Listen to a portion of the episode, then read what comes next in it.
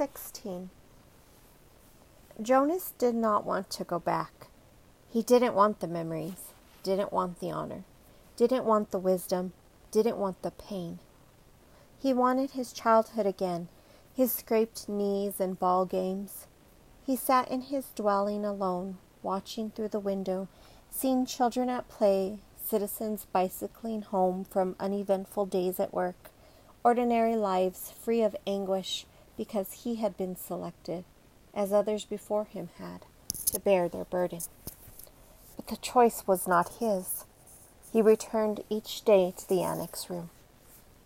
The giver was gentle with him for many days following the terrible shared memory of war. There are so many good memories, the giver reminded Jonas, and it was true. By now, Jonas had experienced countless bits of happiness things he had never known of before. He had seen a birthday party with one child singled out and celebrated on his day, so that now he understood the joy of being an individual, special and unique and proud. He had visited museums and seen paintings filled with all the colors he could now recognize and name. In one ecstatic memory, he had ridden a gleaming brown horse across a field that smelled of damp grass, and he had dismounted beside a small stream from which both he and the horse drank cold, clear water.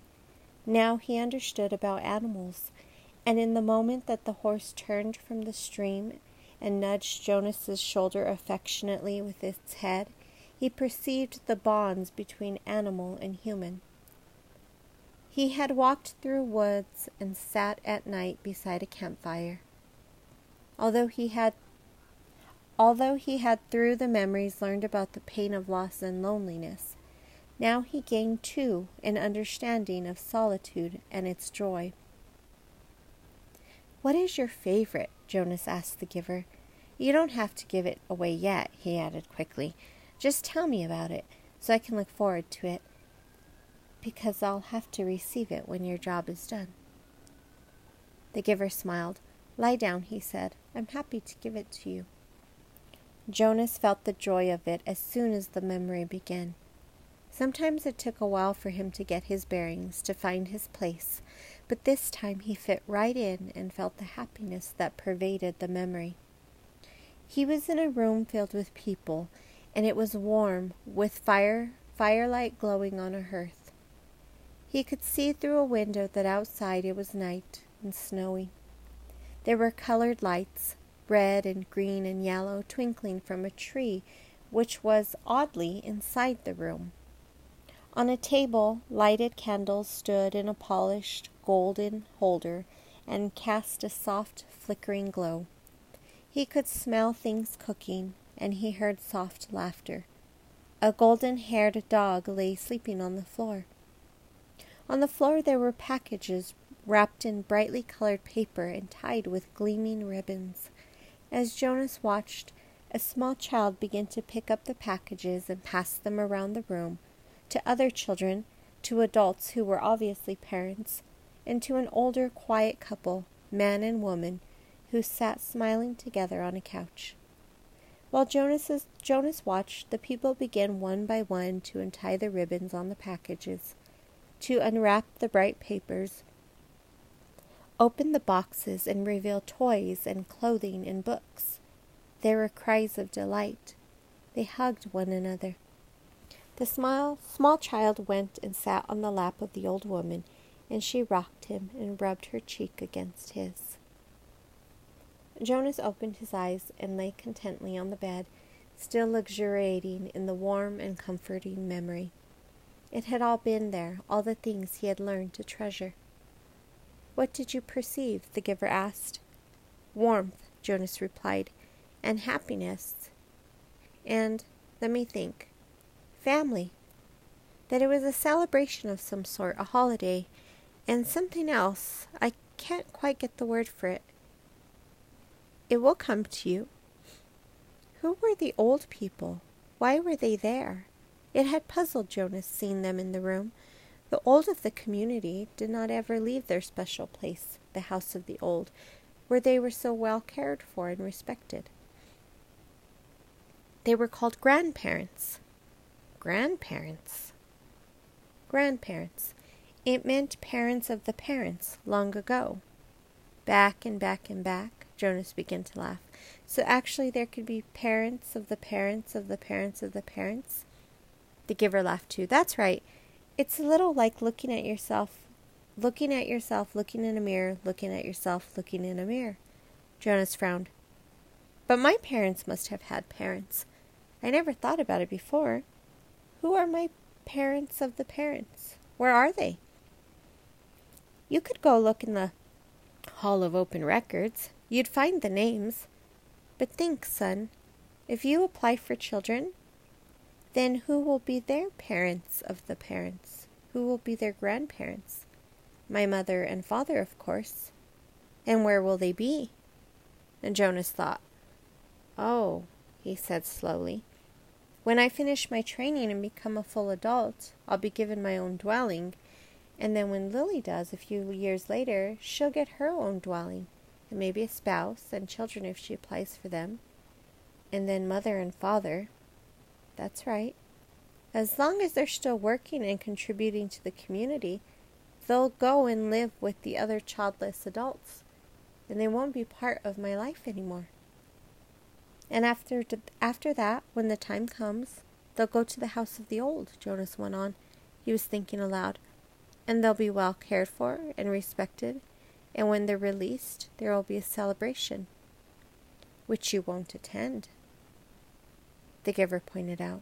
No, of course not, because I won't even know about it. By then, I'll be so busy with my own life. And Lily will too. So our children, if we have them, won't know who their parents of parents are either. It seems to work pretty well that way, doesn't it? The way we do it in our community? Jonas asked. I just didn't realize that there was any other way until I received that memory. It works, the giver agreed. Jonas hesitated. I certainly like the memory, though. I can see why it's your favorite. I couldn't quite get the word for the whole feeling of it, the feeling that was so strong in the room. Love, the giver told him. Jonas repeated it. Love. It was a word and concept new to him. They were both silent for a minute. Then Jonas said, Giver? Yes. I feel very foolish saying this. Very, very foolish. No need. Nothing is foolish here. Trust the memories and how they make you feel. Well, Jonas said, looking at the floor, I know you don't have the memory anymore because you gave it to me, so maybe you won't understand this. I will. I am left with a vague wisp of that one, and I have many other memories of families and holidays and happiness, of love. Jonas blurted out what he was feeling.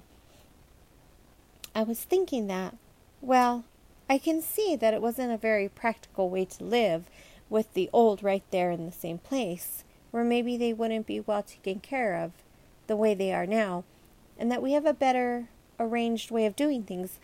But anyway, I was thinking, I mean, feeling actually, that it was kind of nice then, and that I wish we could be that way and that you could be my grandparent. The family and the memory seemed a little more. He faltered, not able to find the word he wanted. A little more complete, the giver suggested. Jonas nodded. I liked the feeling of love, he confessed. He glanced nervously at the speaker on the wall, reassuring himself that no one was listening. I wish we still had that, he whispered. Of course, he added quickly, I do understand that it wouldn't work very well, and that it's much better to be organized the way we are now, I can see that it was a dangerous way to live. What do you mean? Jonas hesitated. Hesitated. He wasn't certain really what he had meant. He could feel that there was risk involved, though he wasn't sure how. Well, he said, finally grasping for an explanation, they had fire right there in that room. There was a fire burning in that fireplace, and there were candles on a table. I can certainly see why those things were outlawed. Still, he said slowly, almost to himself, I did like the light they made, and the warmth. Father, Mother, Jonas asked tentatively after the evening meal, I have a question I want to ask you. What is it, Jonas? his father asked. He made himself say the words, though he felt flushed with embarrassment. He had rehearsed them in his mind all the way home from the annex. Do you love me? There was an awkward silence for a moment. The father gave a little chuckle. Jonas, you of all people. Precision, precision of language, please. What do you mean? Jonas asked. Amusement was not at all what he had anticipated. Your father means that you used a very generalized word, so meaningless that it's become almost obsolete, his mother explained carefully. Jonas stared at them. Meaningless? He had never before felt anything as meaningful as the memory. And of course, our community can't function smoothly if people don't use precise language. You could ask, Do you enjoy me? The answer is yes, his mother said. Or, his father suggested, Do you take pride in my accomplishments? And the answer is wholeheartedly yes. Do you understand why it's inappropriate to use a word like love? Mother asked. Jonas nodded. Yes, thank you, I do, he replied slowly. It was his first lie to his parents. Gabriel, Jonas whispered that night to the new child. The crib was in his room again. After Gabe had slept soundly in Jonas's rooms, room for four nights, his parents had pronounced the experiment a, a success and Jonas a hero. Gabriel was growing rapidly, now crawling and giggling across the room and pulling himself up to stand. He could be upgraded in the nurturing center, Father said happily. Now that he slept, he could be officially named and given to his family in December, which was only two months away. But when he was taken away, he stopped sleeping again and cried in the night. So he was back in Jonas's sleeping room. They would give it a little more time, they decided. Since Gabe seemed to like it in Jonas's room, he would sleep there at night a little longer until the habit of sound sleep was fully formed. The nurturers were very optimistic about Gabriel's future. There was no answer to Jonas's whisper.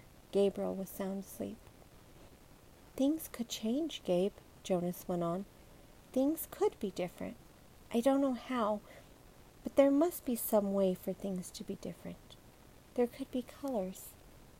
And grandparents, he added staring through the dimness toward the ceiling of his sleeping room, and everybody would have the memories. You know about memories, he whispered, turning toward the crib. Gabriel's breathing was even and deep. Jonas liked having him there, though he felt guilty about this secret.